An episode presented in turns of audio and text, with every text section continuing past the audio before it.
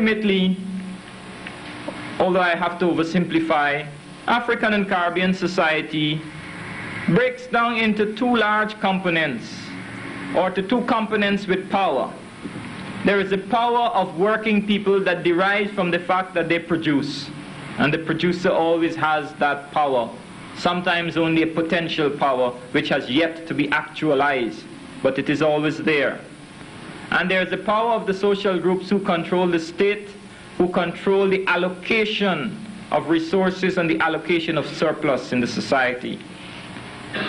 Now for Africa, let us exclude for the moment the direct intervention of multinational capital and concentrate on the political scene, where undoubtedly the indigenous state has an autonomous capacity, and it has a capacity to wage struggle on behalf of its own class vis-à-vis the workers and peasants of Africa and the Caribbean.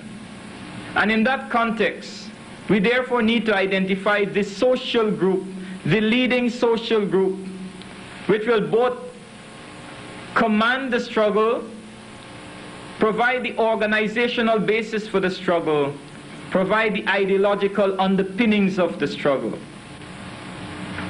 And we can proceed inferentially. We can exclude one group as a group that is not operative and is not functioning and cannot historically function anymore to lead the African people and to lead the Caribbean people, and that is the so-called middle class, the petty bourgeoisie. Let us at least put that myth to rest. The petty bourgeoisie as a class is unable constitutionally to lead any third world country anywhere except the destruction.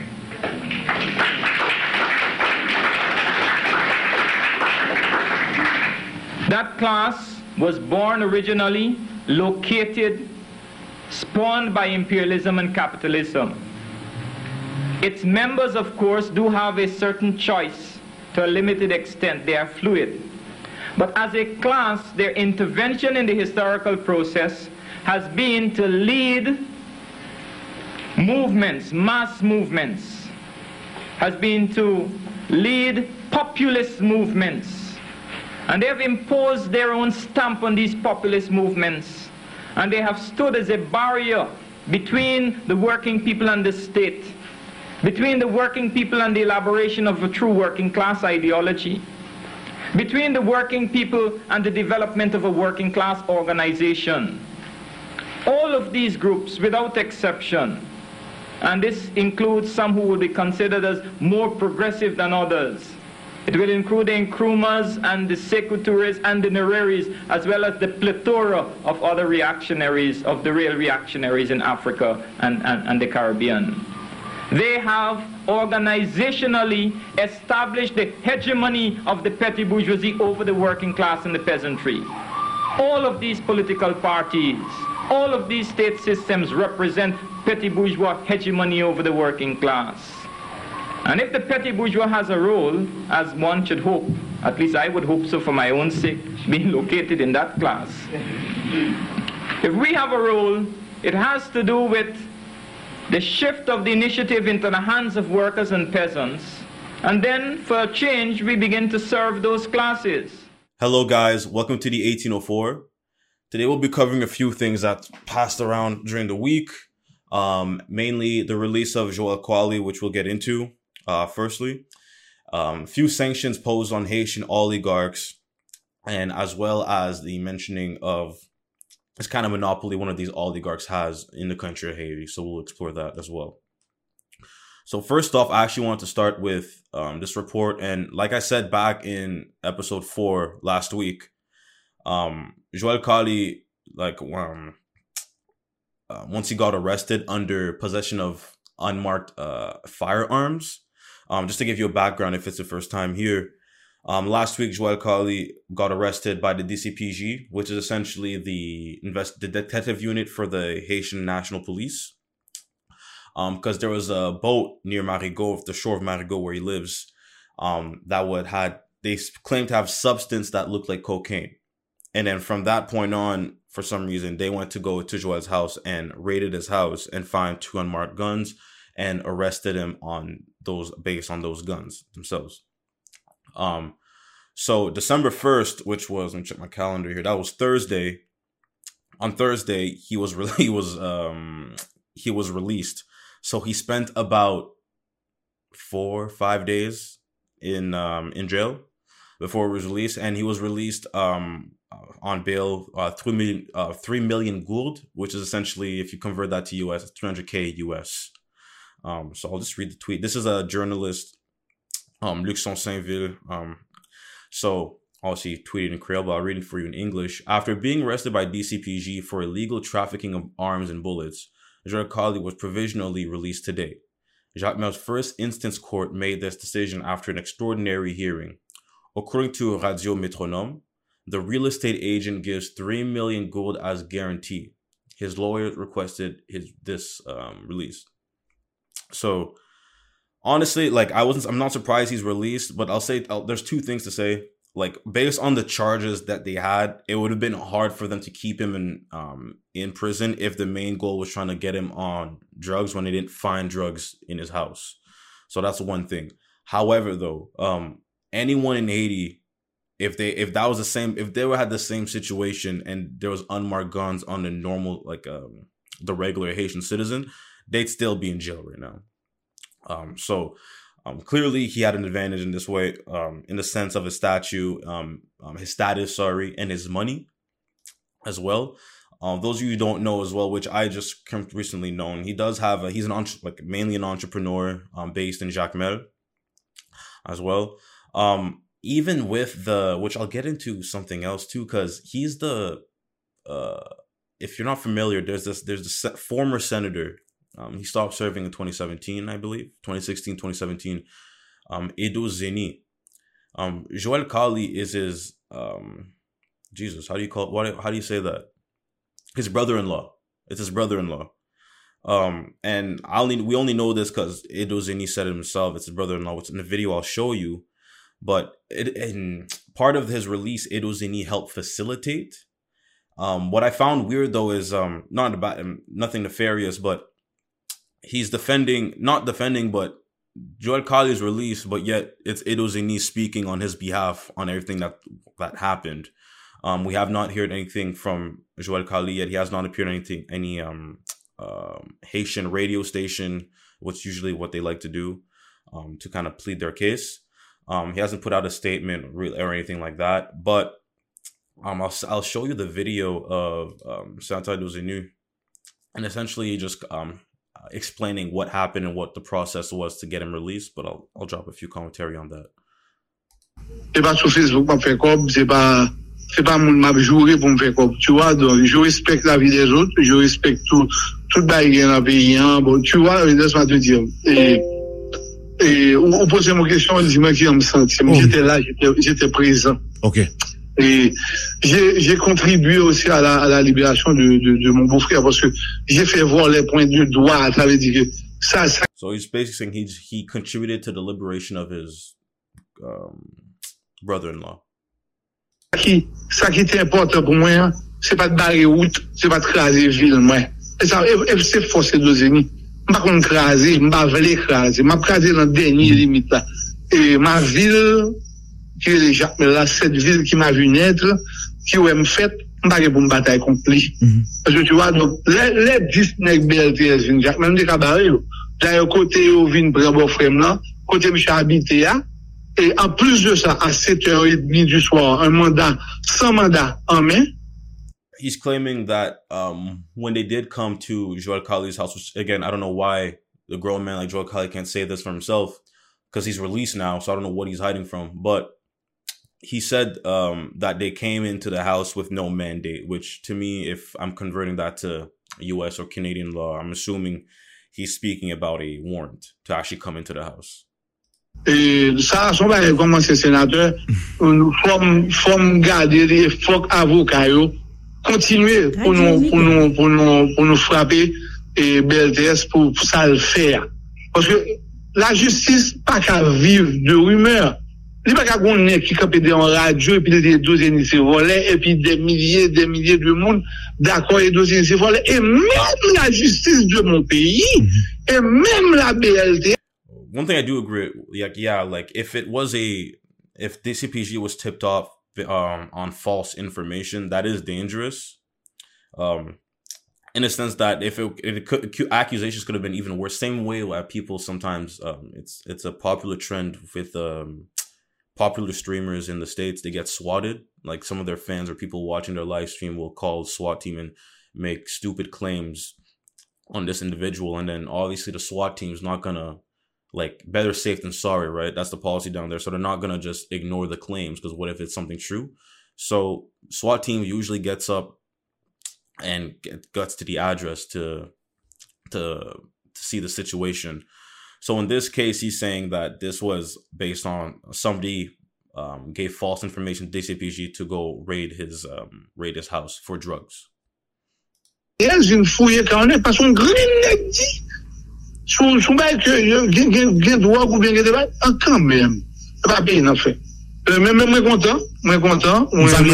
dire la BLTS pas même gagné en tel ni dans ville là pour t'a confirmer est-ce qu'il y a une drogue qui tombe et vrai dans Marigot, drogue ça t'a pour Joël Khawly, c'est ça vous voulez dire là? Moi Édouzini, je m'inscris en faux. Pas de drogue qui tombait à quel côté. C'était on bagaille pour. So he's saying there's no drugs involved with Joël Khawly. Then again, I'd like to hear it from Joël Khawly himself. But yeah, Édouzini's claiming there's it was no drugs, and he's gonna explain it more right now. De monde Jacmel, de monde qui est autorité en dans ville là. On n'a pas regardé qui autorité yo est, mais on dit ou t'es capable barrer BLTS. On dit c'est 10 agents BLTS. Certainement, c'est des monde qui viennent dans dossier des drogues. BLTS dévouel, c'est ça le veut dire, c'est brigade lutte contre trafic stupéfiant. Comment t'as pas le barrer là? Bamdou, nous montrer que nous respecter et les entités d'État en dans pays nous. Mais expliquons que le côté Joël habité, et même les BLTS sont capables de dire ça. Le côté d'Al prend Joël là, et le côté d'Al fouille quand monsieur depuis 7h30 du soir, le final à 1h du matin. Ils ont rien trouvé. Et 22 armes, 11 armes qui sont usées. C'est ancien président Jean-Claude Duvalier qui s'est fait papa Joël Khawly Kadol parce que c'était des bons amis et des amis. So just a fun fact, he's just saying one of the guns, which it did actually, one of them did look like an older gun, that was based on that was used to arrest him, basically the two unmarked guns. But one of them actually, he says, comes from former dictator, Jean-Claude Duvalier, president dictator. And that gift was given to Joël Khawly's dad at the time. So nothing, I'm not putting in anything into like the gun, but mainly just the relationships that these people come from. Like your dad used to be friends with someone that had ultimate power in the country, right? So it's just something to look out for. And to not even look out for, but just critically think too. Like, c'était des amis, c'est Jean-Claude qui t'a fait le cadeau. Donc Joël qui mes amis en souvenir de son papa. Mais c'est ton âme, regarder le dos, ou son âme ancien, ou son âme libre. L'autre âme, c'est des âmes obligatoires que je propose au PM Ariel Henry de faire pour son décret, pour barrer ça. Parce que écoutez, et l'homme si me te cabaret là, si me te vagabond, ou bien si me te dealer drogue, ou bien si me te vle faire des ordres avec BLTS. So this is where I'm like, so now he's going to touch on the 1995 case of Joël Khawly. And for those of you who didn't tune in last week, so back in 1995, Joël Khawly was arrested and actually spent some time in jail. But he was released right after with the help of the DEA. And why he was arrested was there was one of his boats coming from Colombia, or I believe Venezuela.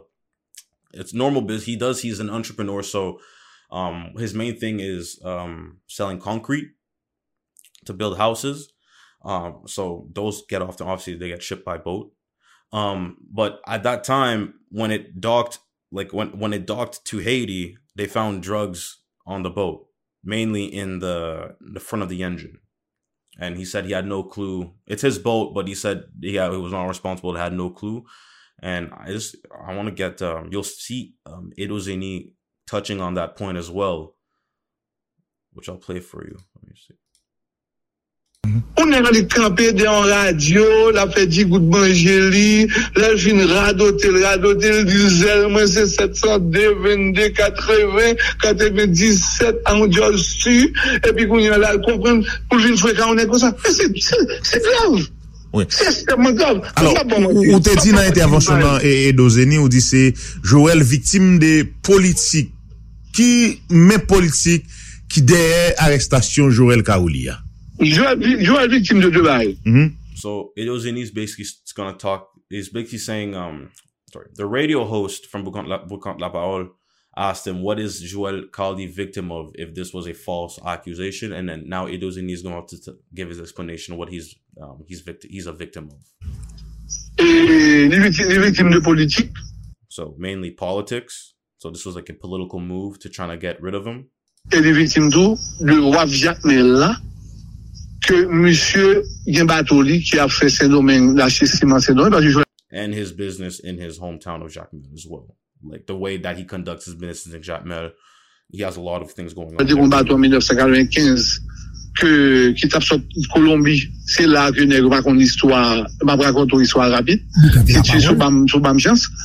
now this is the part where he's going to touch on the 1995 case of when there was cocaine found on his boat. 1995, Joël de combattre qui sorti de Colombie. Et il était pour de cocaïne, il était pour on bassait combien là et puis c'était un Vénézuélien qui était la dame le bateau arrivé dans le fond de la mer et il y avait le capitaine bateau sur négatif mais cocaïne dans le moteur bateau. Donc moteur bateau a venu chauffer dans le fond de la mer, le retire quand ça arrive une cocaïne. Le capitaine du bateau a appelé mon beau-frère, le samedi c'est qu'on aime dit c'était caca et souvent l'expression c'était caca dans la mer, ils sont là dans toute parole en ville ça tu vois et puis le bateau rentre normalement on peut fouiller le bateau, on va pas trouver on va bien rien. C'est ça.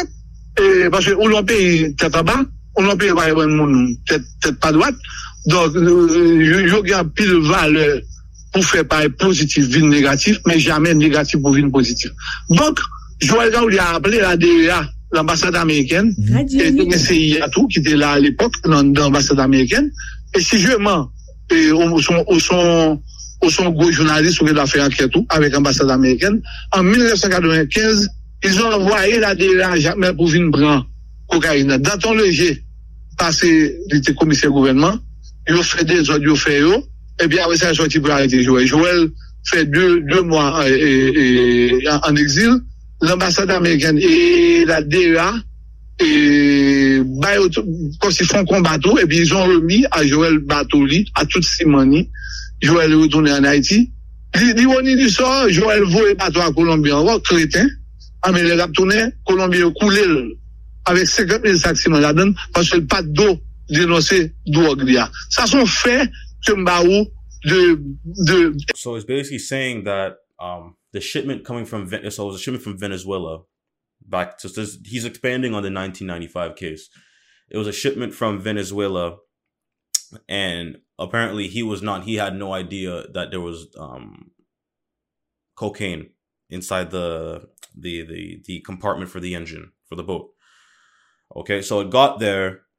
The captain of the ship called him, and then essentially now the DA conducted an investigation, and then they were basically the case showed that he was not responsible for the cocaine on the ship. It was actually the other men that were bringing on the boat on his. It's his boat, by the way. Like it's his boat. So I don't know if he knows the crew members there, or I don't know, but it's his boat, and so he wasn't aware of the cocaine. They found out he was not aware of the cocaine. They released him. So with this shipment of concrete that he had, that was the main thing he was shipping. It shipped it back to Colombia. And then apparently, this is what Édouzini is saying, the Colombians essentially sunk the boat because he's claiming that they were mad that he denounced the drugs that were on the boat. But what I don't understand is that it's a shipment from Venezuela. Then again, he might have not gone into more details, but he did say it's a shipment from Venezuela, but it got shipped back to Colombia. If you check the map, though, they're actually very like I think they share a border somewhere, but they're very close countries. But he's claiming that, then again, Joël Khawly was not involved. But what's funny to me, though, is that if you go, I'll go back to the repository. Joël Khawly doesn't say any of that in the 1995 case. And this is after he's released. So it's not like, in a sense, it's not like he had to, it was still an investigation going on where he couldn't talk about certain information because there's an investigation. Like, he was fully released, case closed, but that's not the story that came out of his mouth. And I'll play the repository again. And just to give you an idea again, like this repository, this is from 1995, the case from Joël Khawly, from when there was drugs found in his boat from a shipment coming from Venezuela to Haiti. Oui, c'est exact. C'est à l'aide de Monsieur Luc François de la DIA et de la CICC que moi joigne liberté moi. Donc tu estimes que libération ça illégal. Qui est-ce qui dit que l'illégal? Mettre dans ton léger. Bon, mettre dans ton léger, pas qu'à dire que l'illégal parce que sous bagage qui fait libre, moi gagne ou lettre que Monsieur DIA avec CICC signe pour moi. Donc, je ne crois pas que l'illégal. Je ne crois pas que ce n'est pas dans ton léger à cap légal. Ils joignent monsieur qui baille drogue là. Monsieur met drogue là. Ils joignent ni. Ils mettent dans la prison. Ils font fermer ni. So he's saying his release, he got a letter from the DA as Édouzini had said too. But mainly he said that they found the person that was responsible for it. They put him in jail. C'est qui est lié? Monsieur O.C. Amaya. Dis-nous, c'est 30 paquets de cocaïne que nous te joignons à Boa. Exactement, 30 paquets que monsieur Danton Léger avec tout délégué Ronald Pierre te prend à Boa Batoa. Et dans Port-au-Prince, je te fais nous connaître que c'est 19 paquets. Pardon? Je te fais nous connaître que c'est 19 paquets que te joignons. Bon, entre moi avec eux, que je joue 19, mais tu très bientôt tout, il y a que c'est 15 ou bien 12, parce que jusqu'à présent, ni monsieur Diéo, ni monsieur... narcotique yo pourquoi jamais joindre parce que même c'est ambassade américaine que m'y exactement kounyan là moi chita avec monsieur Rousseau chef d'IE que me devant là que m'a parlé que le dit que le pourquoi jamais joindre drogue là jusqu'à présent I didn't know this too, but he was actually while he was talking, the literally he said the chief of DA is right there with him too. That's funny. So yeah, so who knows, honestly, but if I were to draw my own conclusion, if they didn't, like I said, they didn't have a reason, they didn't have a legitimate reason to keep him in jail based on those gun charges, if they're trying to pin him for drugs, because they didn't find any drugs other than that shipment of boat, which, to be clear, I want to say, they didn't say that it was cocaine. They said it's substance that looks like cocaine. So who knows, but if it were, like, if I were to draw my own conclusion, I definitely think, if he doesn't deal drugs, he definitely dealt drugs in the past. I just can't wrap my head around the fact that you're not aware, like it's your own boat, and you're shipping stuff between Venezuela, Colombia, not stuff specifically, but concrete, and you don't know your crew members pushing the boat, and you don't even know what's you claim that you're not aware of the cocaine being on your boat. I find that kind of weird, if it were to me, honestly. So, but we'll see. Like I said before, if this was the common person, they wouldn't have gotten away with this. Like, even the release, even just on the gun charges, really, anyone with unmarked gun charges would have still been sitting in jail as well in Haiti. So we'll continue to follow this case. We'll see how it goes. But for now, it seems dead. Like, he's released. Looks like everything's gone back to normal. As for Édouzini, I just find, like... defending him, everything could be saying is true. It could be true. However, though, this is the same guy that on his radio show, he's always, every opportunity he gets, he'll say he's Michel Martelly's friend. So, anyways, do with that from what you want, but you can't be speaking on behalf of he goes on his platform and projects himself as a saint, but yet if you look at the names he's associated with, it's kind of sketchy. So.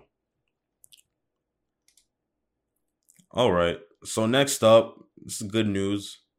U.S. sanctions additional corrupt Haitian politicians for drug trafficking. So this is from the U.S. Department of Treasury. So if you've been following this, there's been a lot of, at least the last month or so, there's been a lot of sanctions, mainly by U.S., Canada, placed on Haitian politicians.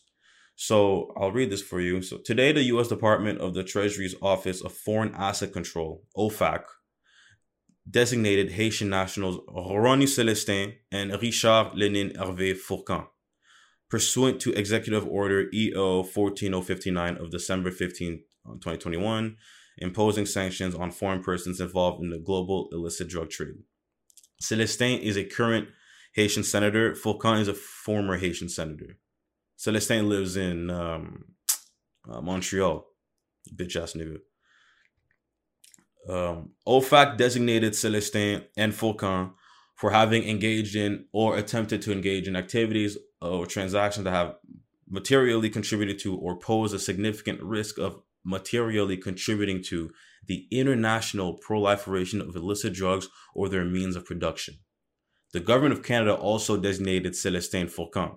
So this is good. Before I continue to read, like, it's a good thing in a sense, like, if they have these sanctions, and most of these guys, although Ronny Celestin actually does have a house in $4.5 million house in Laval with probably drug money, because no senator is making $1 million. So unless it's from business, I'm assuming it's from drug money that he used and put it into that house itself. But this is a good thing, because now, what my problem is, which I'll get to the other sanctions as well, but a lot of these guys, they don't reside in Canada, and they reside in the U.S. or Dominican Republic for most of the time is spent. Because when these sanctions started, mainly Canada took the lead. But the problem I found, what I still find, is a lot of them, they might have assets in Canada, but they don't really reside there. Their time is not really spent there. So it doesn't really affect them that much when Canada poses a sanction. It's well known that other than Ronny Celestin, that has a house there. I'm sure other former senators or senators have houses in Canada as well. But in terms of like holding funds or where they spend most of their time, it's mostly in the States. So this is good, because the United States actually posed sanctions on an active senator and Fourquin. So Ronny Celestin can't do, in terms of moving money financially, he can't really do anything in Canada and the U.S. So maybe in the Dominican Republic, he has money there. I would not be surprised. It would be a smart thing to do, honestly. But Dominican Republic or Haiti, really, it's the only places that he can function financially for now. So I'll continue to read the statement from the U.S. Department of Treasury here. Ronny Celestin and Richard Fourquin are two more examples of corrupt Haitian politicians abusing their power to further drug trafficking activities across the region, said Undersecretary of the Treasury for Terrorism and Financial Intelligence, Brian E. Nelson. Treasury will continue to hold corrupt officials and malign actors accountable for the illicit drug trafficking that is destabilizing Haiti. OFAC has OFAC has information indicating Celestin engages in international drug trafficking activities. Bitch ass nigga. He has used his political position to orchestrate the importation of drugs from Venezuela into Haiti, as well as the exportation of drugs to the United States and the Bahamas. So clearly, and a lot of people are saying, mainly people in Haiti or Haitian politicians that are getting sanctioned okay, well, why are you sanctioning me and you guys don't have proof? Well, the thing is, when Canada and the U.S., legitimate countries sanction you, they can't do it on the base of nothing. They have information. Whether or not they choose to release that information or not, that's up to them. But they're not sanctioning people just out open air, or even it could be a political play. That could still be a political play. But in terms of the substance of it, they have to, once they sanction you, they must have information. And happy to see exactly why, because they had shown. They basically said it was for causing these financing gang and creating instability in Haiti, but now we're seeing proof from the government of the U.S. itself. So OFAC had also information indicating Fourquin engages in international drug trafficking activities. He uses his own aircraft to transport drugs through southern Haiti. Fourquin has attempted to use his political clout to install persons in government position who would help to facilitate his drug activities. And this is why all these politicians need to go. All of them. It's dirty. Because literally that's what they do. They go into the end. I'm not saying this is only happening in Haiti. It really, you can look at any government. When you go into it, yes, you can care about doing your job for the people. But at the same time, let's not be fooled. There's a part of it. There's an aspect that you're doing. There's certain things you're doing it for yourself, which is nothing wrong.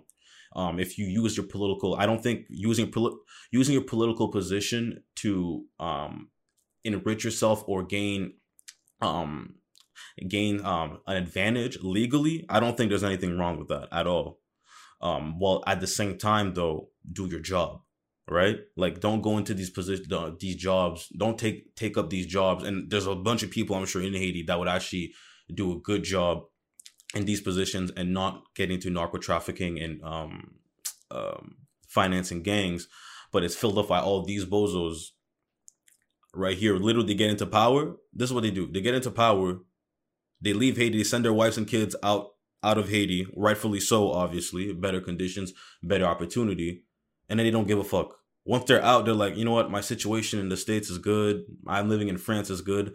I don't need to worry about what's going on in Haiti. But yet they're holding a position, political positions which are responsible for helping the country or even improving the country economically as well.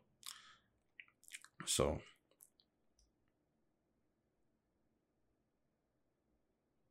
So what's the implications? So as a result of today's actions, all property interests in property of the designated individual that are in the United States or in the possession or control of U.S. persons must be blocked and reported to OFAC. In addition, any entities that are owned directly or indirectly, 50% or more by one or more blocked persons are also blocked.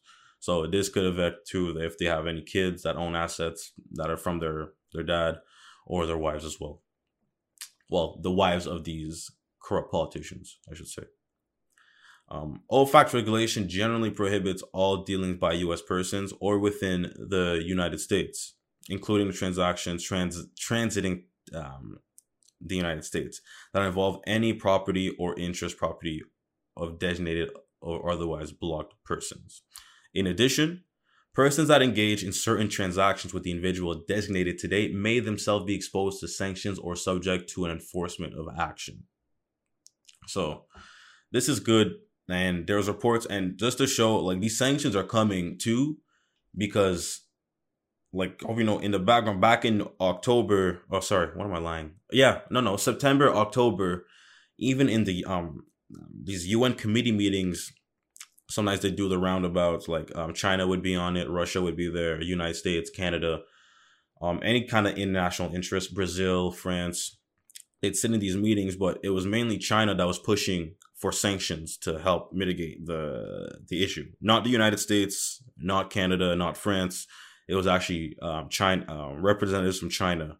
Now, obviously, then, if you're following what's going on in Africa and even some parts of Latin America with the Silk Belt and Road Initiative, I might be butchering it, but essentially China giving concessionary loans to countries to develop, and that way they can they use those concessionary loans. Concessionary loans are really very cheap loans, like very little to no interest. So it could be a 0.001% interest.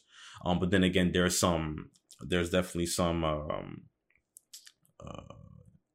contractual obligations that say if you don't pay it back, etc. So China's been on a wave of trying to make friends, mainly in Africa too, and they had actually tried to do so back when Jovenel Moïse was president. They had come to I believe it was 2018 or 2019 to Haiti initially for that, to talk about the Silk Belt and Road Initiative.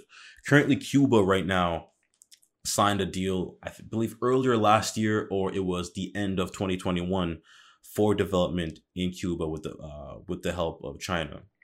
So I just wanted to point out that the push for sanctions itself, then again, could have been the voice of the Haitian people too, but politically, who was pushing for this? It was China. So we'll see how this goes. There's supposedly supposed to be a UN list.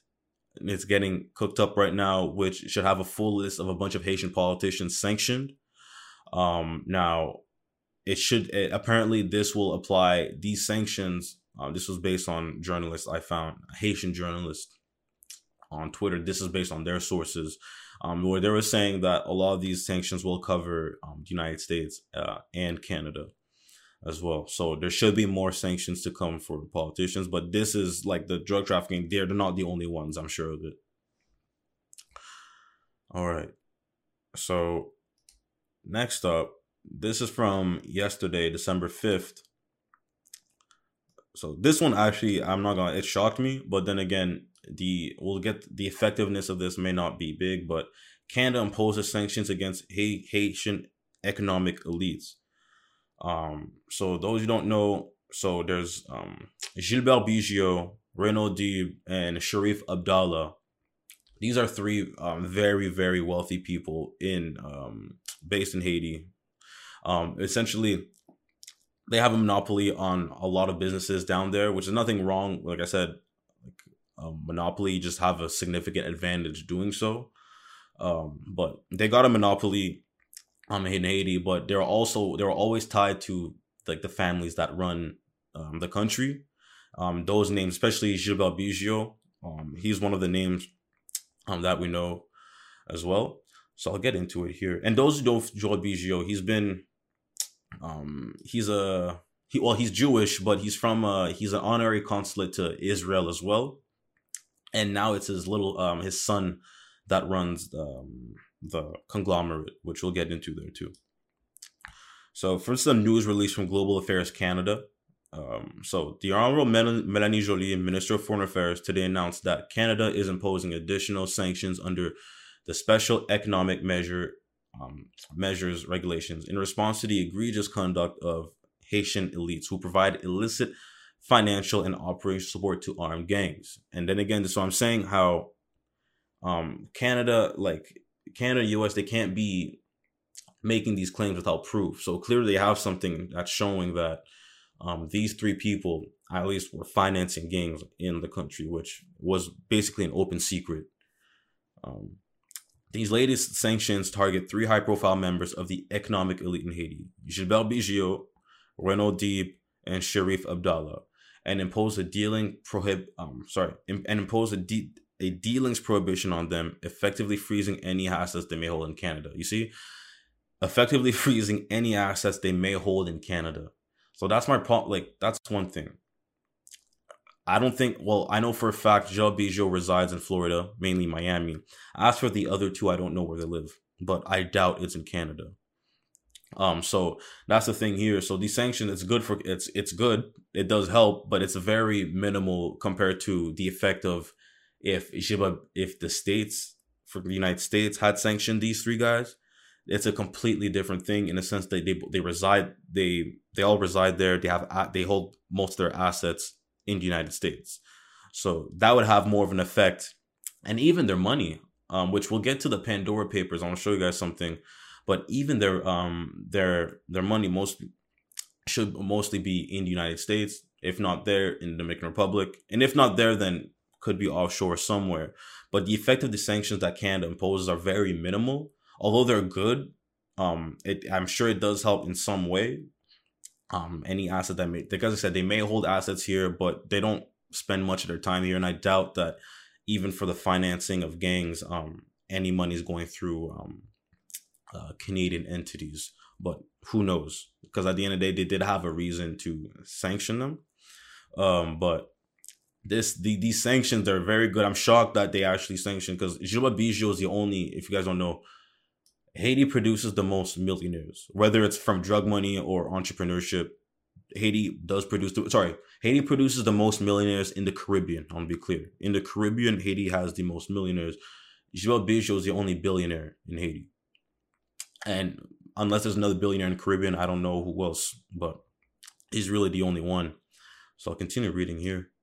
Canada has reason to believe these individuals are using their status as high-profile members of the economic elite in Haiti to protect and enable the illegal activities of armed criminal gangs, including through money laundering and other acts of corruption. Because when you look at these gangs, honestly, like, I don't know how much an AR rifle, an AR is, or a pack of bullets is, but these guys are in the slums of Haiti, and they have guns that are worth more than all of them combined, not in a bad way, but just to show that it doesn't make sense. Like, it's not them. It can't be them buying these guns, and they have an abundance of these guns, abundance of them. And so it was always known that it was financed by someone at the top and people that have money. So that's one thing there. I'll finish the statement here. These gangs and their supporters continue to terrorize vulnerable populations in Haiti with impunity and are precipitating a humanitarian crisis in the country that includes the resurgence of cholera. That's low-key cap, the cholera thing.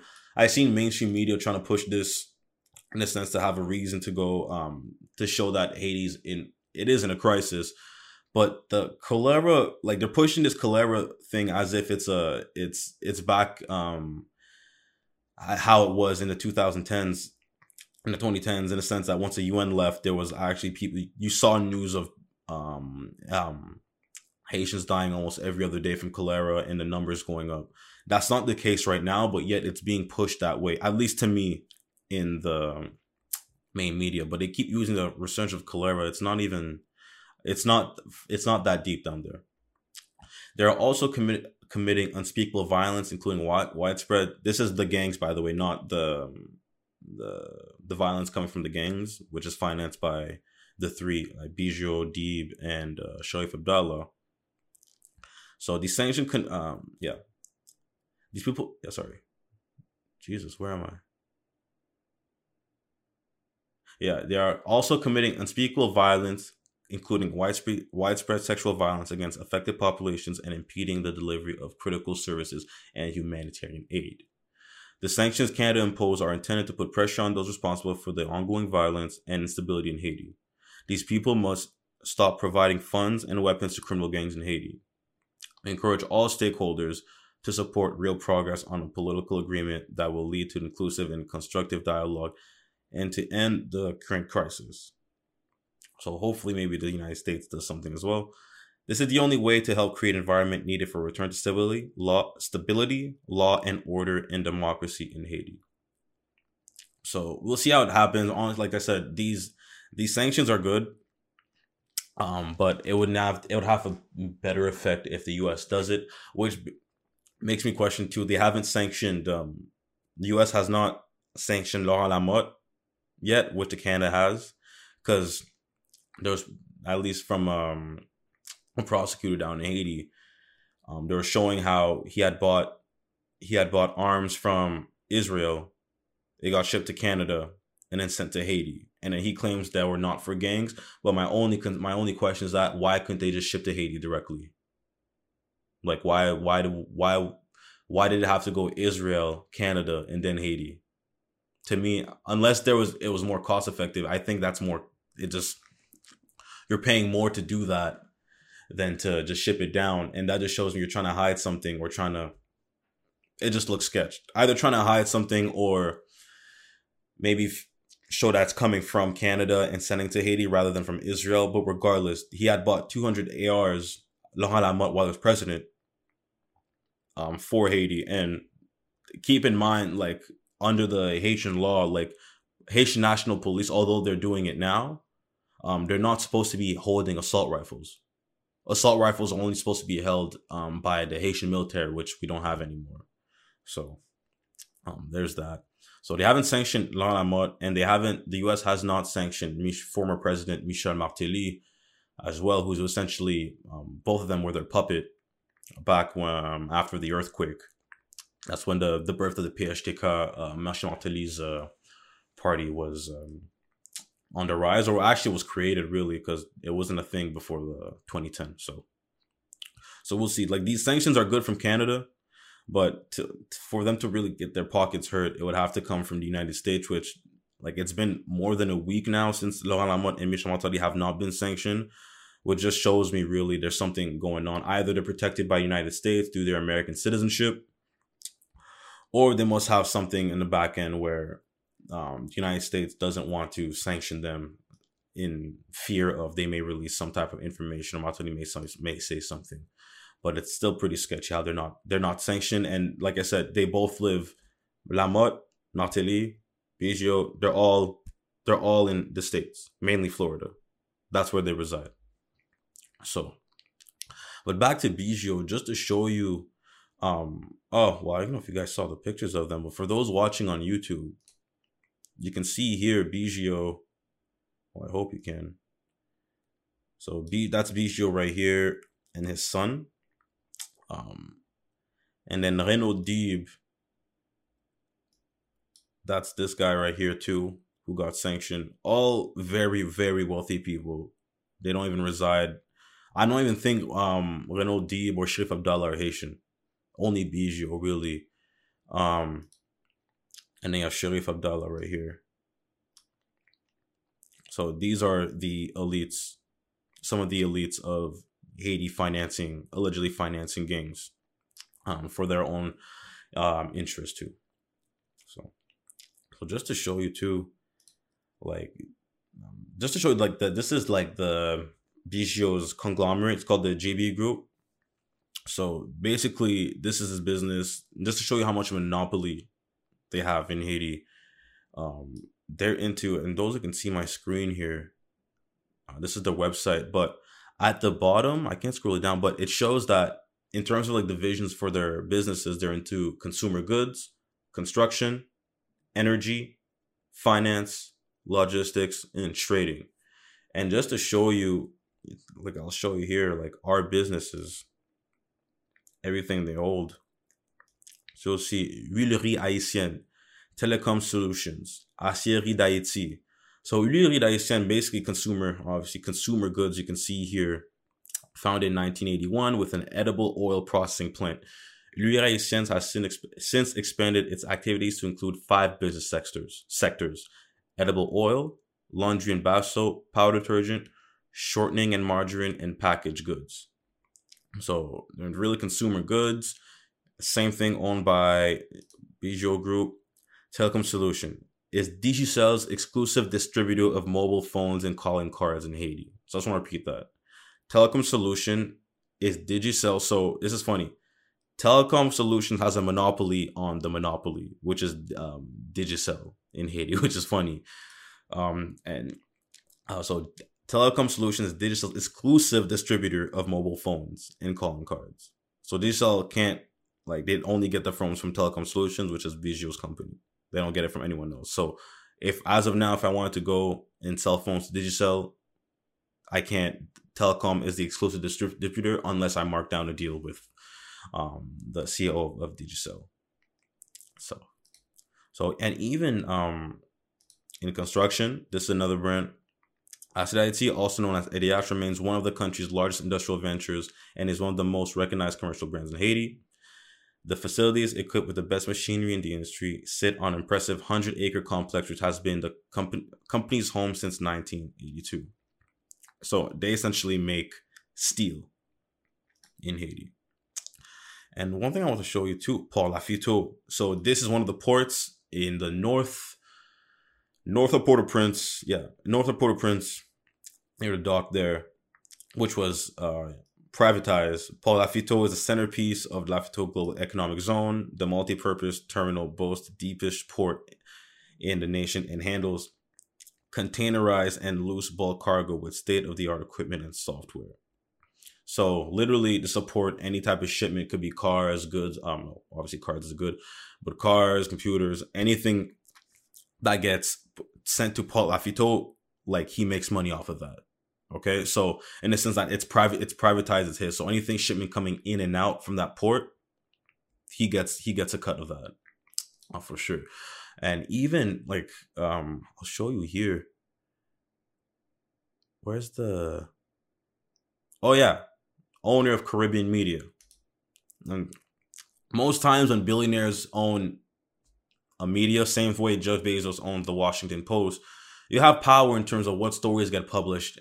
In a sense, you have indirect power in the sense that what stories get published and what does not. For example, even when Jeff Bezos, there was a scandal, which not a big deal now, but that cheating scandal before he got divorced, he was sending explicit text pictures to this other woman, and everything that got leaked. It was no coincidence that the Washington Post barely reported on it. And when I say barely, they didn't, like, they framed it differently. They barely reported on it, whereas, like, the other mainstream media actually gave the story itself. Only the Washington Post, which Jeff Bezos owns, did not report it the same way as the rest of the media.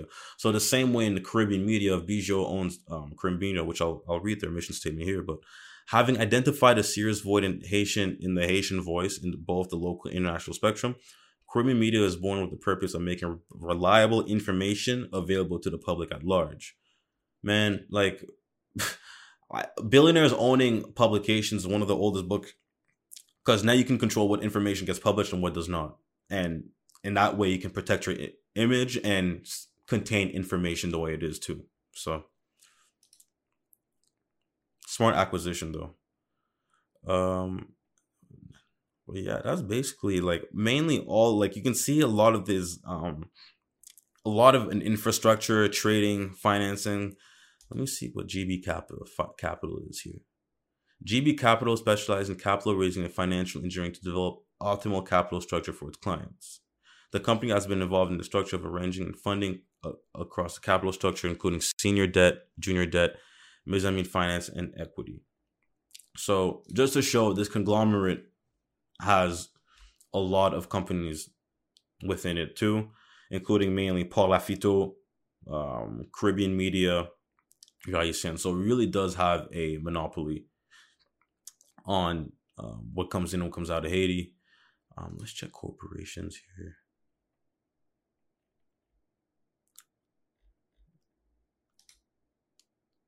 See if there's any other division. Oh no, there's just our businesses. Yeah, no. So we'll see how it goes. Oh my god, I almost forgot too. So Bigio too, like he was in the, if those don't know, there was the Pandora Papers. Essentially the Pandora Papers, it's like 11.9 million leaked documents that showed how billionaires and some millionaires had saved, hid their money or kept their money on the side here. I'm sorry, not on the side, but hid their money or created shell companies to hide their money or avoid paying taxes. So I'll get it here. I have to open a different browser for some reason. I was on Google Chrome; it wouldn't let me access it. But this is from the Miami Herald. There was a story about the Pandora Papers, because he had leaked documents showing that he was there in. He had leaked documents as well, and he had created shell companies in the U.S. Virgin Islands too. So I'll read it for a bit, some excerpts for you here. But it goes to show a mega wealthy man from the region's poorest country and his Miami palace. So, Bigio. When the Jeffrey Epstein estate needed to sell off assets to compensate victims and cover litigation costs, retired Haitian businessman Gilbert Bigio was the man with the money. He purchased the disgraced financier's Mercedes Maybach sedan in Paris for a cool sum of $132,000. The sale is buried at the end of a 418-page document accounting for the estate's finances in the third quarter of 2020. Nothing indicates how and why the man, considered one of the richest, if not the richest person in Haiti, knew to snap up Epstein's chariot for a bargain. Today, like they're just mentioning today, the cheapest model is $185,000. Bigio, 86, is a well-known power broker in Haiti and Haiti's political circles. When Haiti talks about families that run the country, the Bigios invariably come up. So this is back in 2021, so it's not new as of today, December 6th, but a new and massive global leak of secret offshore shell company documents show just how far-reaching his empire stretches, and how the Caribbean's wealthy elite have for decades amassed their fortune and protected their assets through offshore shell companies that point to Swiss bank accounts. Dubbed the Pandora Papers, the leak involved more than 11.9 documents from 14 global offshore service providers, companies, or law firms that create offshore entities, often with obscure and complex ownership structures. Collectively, the Pandora Papers show how the wealthy elite across the globe shield and even hide their fortunes. So, as you hear, Bigio retired as CEO of the GB Group in 2018 and is frequently referred to as a billionaire, yet hails from the hemisphere's poorest country. They love to use that line. The hemisphere, Haiti is the poorest country in the Western Hemisphere.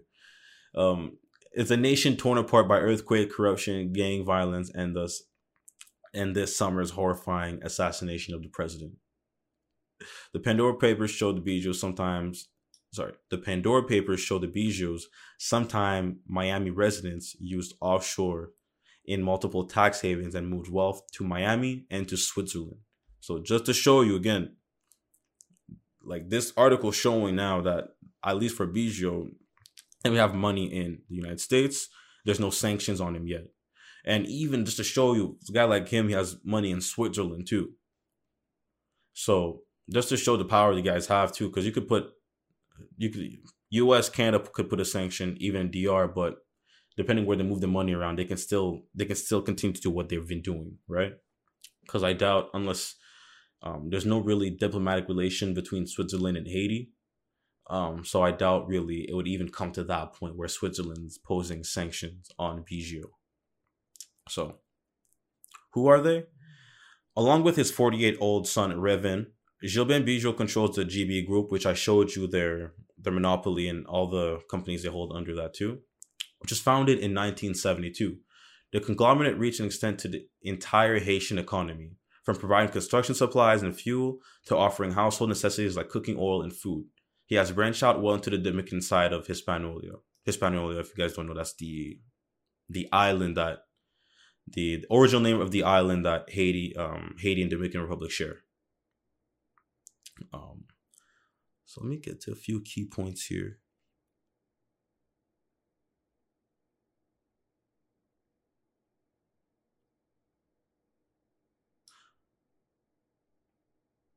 So guys are on TV. I mean, if you guys are on TV, if you guys are watching this on YouTube, you guys can see the house here.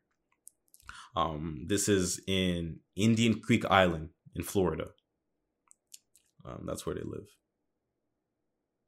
Or at least not maybe reside, but it's one of their properties for sure. So we'll read you a few key points here.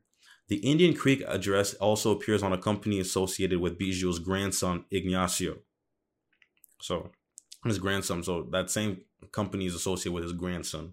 The 8-bedroom, 8,881 square foot home was built in 1996 and sold at the time for $4.55 million. It is near where Ivanka Trump and husband Jared Kushner are reportedly building their mansion, although the power couple dubbed Javanka has never confirmed or denied the purchase. Crooner Julio Iglesias also owns multiple properties on the elite island. I have no clue who that guy is, but I'm assuming another millionaire or billionaire. So the article mentions Bigio wasn't the only prominent Haitian found in the Pandora Papers. This is where this is actually wild to me. There's Rudolph Boulos, whose pharmaceutical company Farval in 1996 was involved in a business transaction that led to the inadvertent poisoning of Haitian children with cough medicine tainted with a solvent used in antifreeze. At least 30 children died. You know, when I read this guy still, like, there was no due process after this. Like, there was no, like, he wasn't the only one, because a lot of pharmaceutical companies were victims of that solvent, but there was no prosecution or anything. Like, he's still free. His company killed 30 children. Like, if this was a serious country, there would have at least been a process to this, right? You can't, like, in established countries like US, Canada, France, UK, you can't get away with that, really. At least not going through a due process in court. So, the containment ingredient came in drums from China, sold by European suppliers, and a 16-minute segment in 1999 spotlighted how no one was charged. Like, ridiculous. So we'll see how this goes. Like, if you guys want to continue reading, it's on the Miami Herald. There's a paywall, but it has some interesting points. And one last point I want to make is, like, they're explaining in the Miami Herald, like, why offshores too. But I'll show you here. One possible explanation for the Bigio family's use of offshores may be that the family fortune was tied up decades ago when the Treasury Department froze its assets in U.S. banks in 1991. It was a broad response to a brutal military coup that abruptly ended the first term of elected President Jean-Bertrand Aristide. Those who don't know, when Aristide was Aristide was elected back in 1991, it was the first democratically elected president in Haiti. Like, it was the first democratic president. But with that too, there was CIA was involved trying to get rid of him. They were using a guy at the time, Toto Constant, basically as a puppet to get rid of him too. So they're talking about that time where they imposed sanctions. So those sanctions against more than 200 wealthy Haitians were presumed to support the coup, who were presumed to support the coup, were lifted by Clinton administration in 1994. So just to give you a timeline on that, so Aristide elected in 1991, Clinton removed the sanctions in 1994. Yet Bigio may have been a suspect and a supporter of that coup, because, like, you don't know when a president in any other country, if you looked at this, whenever, especially third world countries, whenever a president is elected democratically by a popular vote of his people and does not serve the interest of millionaires and billionaires, most likely, or in the international community, such as other countries, United States, Canada, or you can say France, usually there is a coup d'etat that happens. The guy gets forcibly removed, like Aristide did in 2004. And then it's under the guise of, oh, he was corrupt. Oh, we need to get rid of them. He was bad for the country, et cetera, et cetera. But I want to go back to the article again. So I'm just going to read it again. It was a broad response to a brutal military coup that abruptly ended the first term of elected President Jean-Bertrand Aristide. So these are talking about the sanctions that were placed on U.S. asset banks in 1991, which I'm sure Bigio has assets in the United States. Those sanctions against more than 200 wealthy Haitians who were presumed to support the coup were lifted by Clinton administration in 1994. In 1994, with the help of the United States, that's the same year that, so Bertrand Aristide got removed in 1991, and he was returned in 1994 with the help of the Clinton administration too, okay? And part of that dealing, what's known now too, is that Haiti had a rice industry. So even for tariffs, any company at the time or country wanting to import rice into the country had to pay 33% tariffs on the rice. Okay. Part of that deal for Aristide to come back and resume his power and finish his term in Haiti was to reduce that tariff from 33% to 3%. What ended up happening, cheap rice started to come into Haiti to the point where, like, if I'm a Haitian citizen and there's the Haitian farmers selling their rice and I see USAID rice, because essentially USAID rice sending to Haiti. And those who don't know, essentially it's USAID, the way it works, whatever excess food, like, it's a good thing. It's still, like, people still get aid, but US is basically sending their excess food they don't need to other countries. It's not them really saying, oh, we have food here, let's give it to you. It's whatever food that would go to waste, they're just sending it to other countries. Same way how they were sending expired Canada, US, and other G7 countries were sending nearly expired vaccines to Africa, because they're like, well, we're gonna end up throwing out, we might as well just look good and send them to people in need, I guess. So this was the same thing. So they put the tariffs from 33% to 3%, which killed the rice industry in Haiti, because now Haitians, they're looking at, well, if you're comparing it, well, there's USAID rice, which is way cheaper, and then there's the rice from my Haitian farmers. Who am I going to buy it from if it's the same rice? Obviously, I'm going to buy the USAID rice, right? So what happened, a lot of Haitian, it essentially killed the rice industry in Haiti, because people were buying cheaper rice from the United States than from homegrown in Haiti. And that effect, mainly because of that, was because of the 3% tariffs, which was nothing for America. So, yeah, just to show that, again, These guys, when their interests are not protected, usually there's a coup d'etat happening. So I just want to show you guys the Pandora Papers and who these guys really are and how they're involved and how really they contribute to what's going on in Haiti. It's honestly a good time now. Like, a lot of things are coming into the light in terms of like the responsibility in this stuff. There's still a lot of work to be done, mainly on the ground. Like I said, I can't speak on it, but the people in Haiti living there, Martissant, Croix-des-Bouquets, Few and La Peine, even the capital Port-au-Prince, it's with these gangs basically going in these in the slums, burning houses, taking control of neighborhoods, and even blocking off access to certain roads or goods. It's a mess. So hopefully that gets resolved in the near future. And here at 1804, we'll continue to follow these stories and keep Haitian oligarchs and anyone involved in this mess accountable, and just putting him and showing them into the light. So thanks for joining me, guys, today. Again, please follow me on Twitter at the 1804 official. You can find me there, mainly geopolitical content, and you'll see when the next when my the YouTube videos and the podcast do come out as well as other quick news, or usually any type of quick news really from Haiti. You can find it down there too, that I may not be covering on the podcast and the show, but you can find it on the Twitter page as well. So thank you guys. I'll see you guys next week. Have a good day and take care.